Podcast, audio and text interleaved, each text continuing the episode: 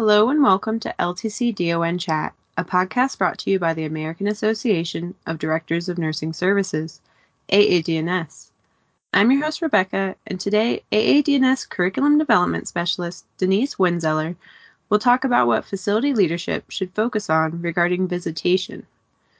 We will be discussing both the Coronavirus Commission on Safety and Quality in Nursing Homes recommendations and the new guidelines for visitation from the Centers for Medicare and Medicaid Services, CMS. Welcome, Denise. Thank you, Rebecca. I'm glad to be here to discuss this important topic with you. This has been a hot topic with facilities and families, and a lot's been released recently regarding visitation. Great, let's get started. Denise, for those listeners who don't quite know what the Coronavirus Commission on Safety and Quality in Nursing Homes is all about, can you give a quick overview? Sure, Rebecca. This commission was compiled in May of this year to address safety and quality in nursing homes related to the coronavirus public health emergency and is made up of 25 members with expertise ranging from nursing home residents, DONs, and administrators to infectious disease experts, academics, and state authorities. With the help of public input, they reviewed lessons learned so far in the pandemic and made recommendations for the future to improve infection control practices, safety procedures, and the quality of life of residents. The Commission recently made 27 recommendations in total, with accompanying action steps stemming from 10 themes. For those of you who are interested in reviewing all the recommendations with action steps made, as well as the additional document to this report detailing the Trump administration's actions so far in regard to the Commission's recommendations, they're available for review on the AAPACN website at www.aapacn.org under the Resources drop-down menu on the COVID-19 Resources webpage. Thanks for that quick overview, Denise. Did the Commission have recommendations for visitation? Yes, Rebecca, they did. The Commission identified four primary problems associated with visitation, along with recommendations and many action steps. More importantly, CMS released a QSO memo, QSO-20-39, Nursing Home Visitation COVID-19, on September 17, 2020, updating their visitation guidelines as a result of these recommendations. Thank you, Denise. Before we get to the new guidelines, let's take a quick commercial break. Listeners, please stay tuned.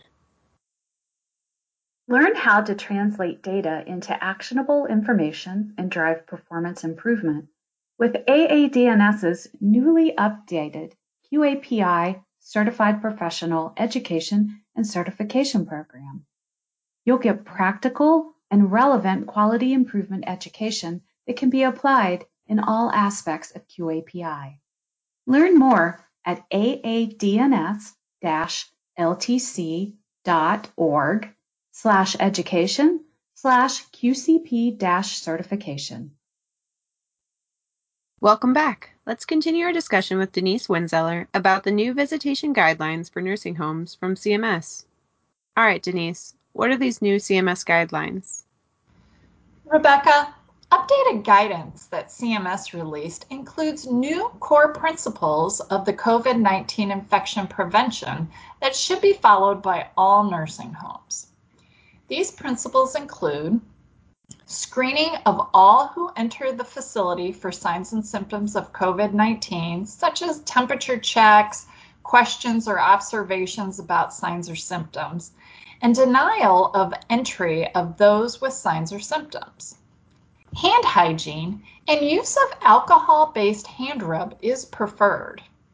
Face covering or masks, covering both the mouth and the nose, social distancing at least six feet between persons, instructional signage throughout the facility, and proper visitor education on COVID 19 signs and symptoms, infection control precautions, and other applicable facility practices such as uses face coverings or masks, specified entries, exits, and routes to designated areas, and hand hygiene.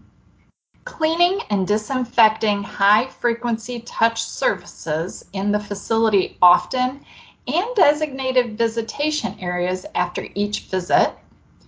Appropriate staff use of personal protective equipment or PPE. Effective cohorting of residents, such as separate areas dedicated to COVID 19 care, and resident and staff testing conducted as required. CMS also says that visitation should be person centered, consider the resident's physical, mental, and psychosocial well being, and support quality of life. Nursing homes should supply an adequate degree of privacy for visitations as well. Visitors who are unable or unwilling to comply with the above core principles of the COVID 19 infection prevention should not be permitted to enter the facility or should be asked to leave. If facilities follow these core principles, they may allow visitation to begin. Denise, what types of visitation are allowed? I'm glad you asked that, Rebecca. Outdoor visitation is preferred and should be conducted whenever practicable as it reduces the risk of transmission. Facilities should create safe outdoor spaces for routine visitation. CMS is also recommending facilities have reasonable limits for the number of individuals visiting any one resident at a time. When outdoor visitation is not feasible, facilities should accommodate indoor visitation utilizing the following CMS guidelines.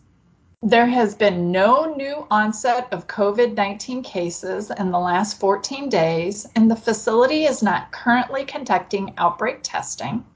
Visitors should be able to adhere to the core principles, and staff should provide monitoring for those who may have difficulty adhering to core principles, such as children. Facilities should limit the number of visitors per resident at one time and limit the total number of visitors in the facility at one time. And this should be based on the size of the building and the physical space. Facilities should consider scheduling visits for a specified length of time to help ensure all residents are able to receive visitors. And lastly, facilities should limit movement in the facility. For example, visitors should not walk around different halls of the facility. Rather, they should go to the resident's room or designated visitation areas directly. Visits for residents who share a room should not be conducted in the resident's room. And I want to note here for situations where there is a roommate and the health status of the resident prevents leaving the room, facilities should attempt to enable an in room visitation while adhering to the core principles of COVID 19 infection prevention. And in this memo, CMS also expanded on the definition of compassionate care situations that include, but are not limited to, a resident who is living with their family before recently being admitted to the nursing home, is struggling with the change in environment and lack of facility support, a resident who is grieving after a friend or family member who recently passed away, a resident who needs cueing and encouragement with eating or drinking previously provided by family and or the caregiver and is experiencing weight loss or dehydration and a resident who used to talk and interact with others is experiencing emotional distress, seldom speaking, or crying more frequently. You know, when a resident had rarely cried in the past. All visits should be conducted utilizing social distancing. But if a visitor and a facility identify a way for personal contact during a compassionate care visit that follows appropriate infection control guidelines, this is allowed for a short period of time. Thank you, Denise. How will facility leaders know when they can start to allow visitation? Rebecca, Facilities should use the COVID 19 county positivity rate found on the COVID 19 nursing home data site, as noted and linked in the QSO memo. As additional information to determine how to facilitate indoor visitation, so in low, which is under the 5% positivity rate, visitation should occur according to core principles of COVID 19 infection prevention and facility policies beyond compassionate care visits. Medium positivity rate, which is between 5 and 10%, visitation should occur according to core principles of COVID 19 infection prevention and facility policies beyond compassionate care visits.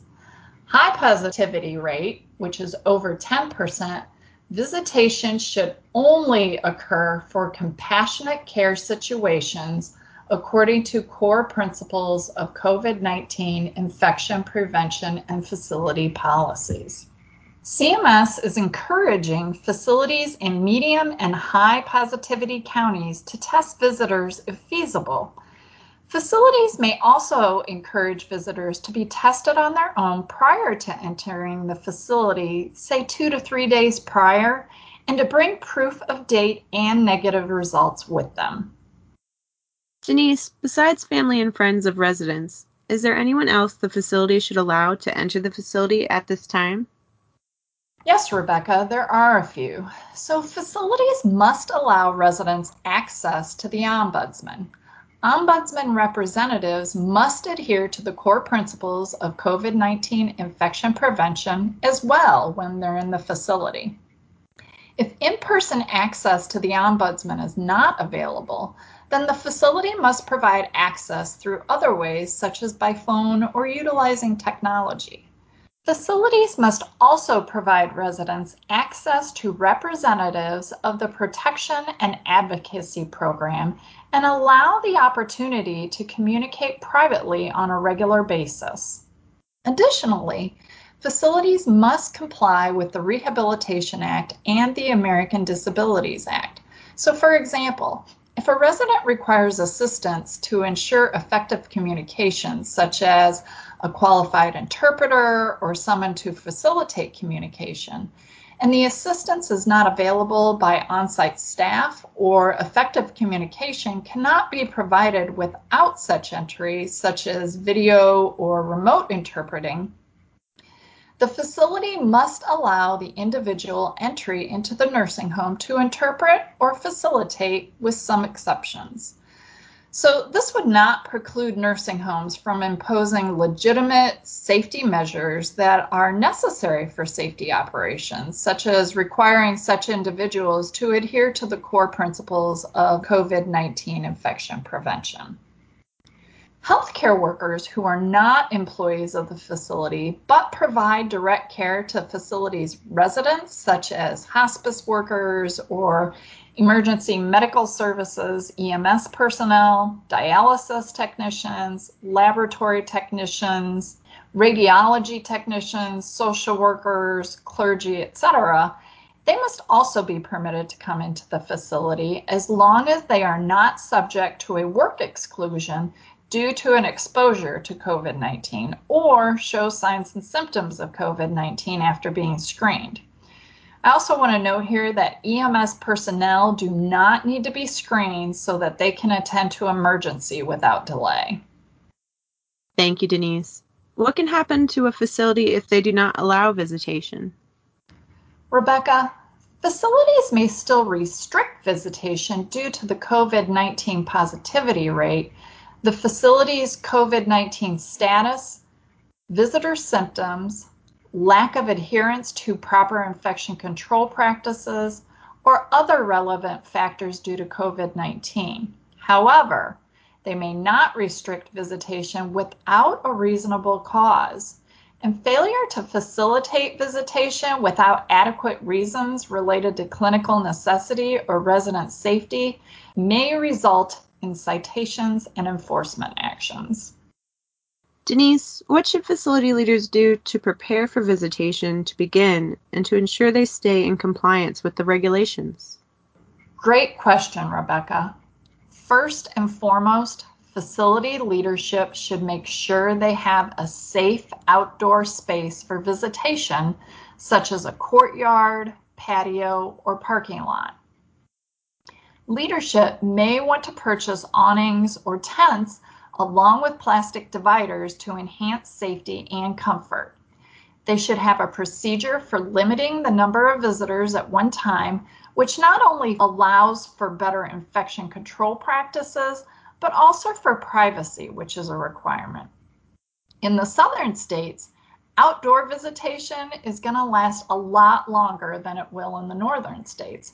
And I suggest facility leadership start the proactive approach for indoor visitation as colder weather will be here soon. Decide on where indoor visitation should take place, such as a common room or extra office space. Decide what procedures visitors will need to follow while they're in the facility, such as masking and social distancing. Will the facility be conducting testing on visitors? And if so, how will that take place? Purchase any items such as plastic dividers to improve infection prevention. So, in addition to the $3,000 for communication devices used for virtual visits, CMS is now expanding the Civil Money Penalty or CMP reinvestment program to include an additional $3,000 for the purchase of tents and clear dividers to reduce the risk of transmission during visitation. If I were a facility, I would take full advantage of this if you have access to it. Check with your state because some states will have access, some states will not. Lastly, educate.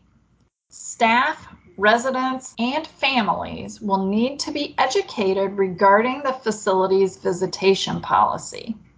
And once educated, have a procedure for what will happen if that facility policy is not followed. Thank you, Denise. This was a lot of great information and is something our listeners should definitely hear about. Thanks for having me, Rebecca. And to all our listeners, on behalf of AAPACN, I also want to thank you for everything you're doing for your residents and staff in this stressful time, and I wish you all the best. Stay healthy. Listeners, thank you for joining us today. If this podcast was helpful to you, don't hesitate to hit the subscribe button so that you never miss a future episode. For more COVID 19 resources, please visit the AAPACN website at www.aapacn.org.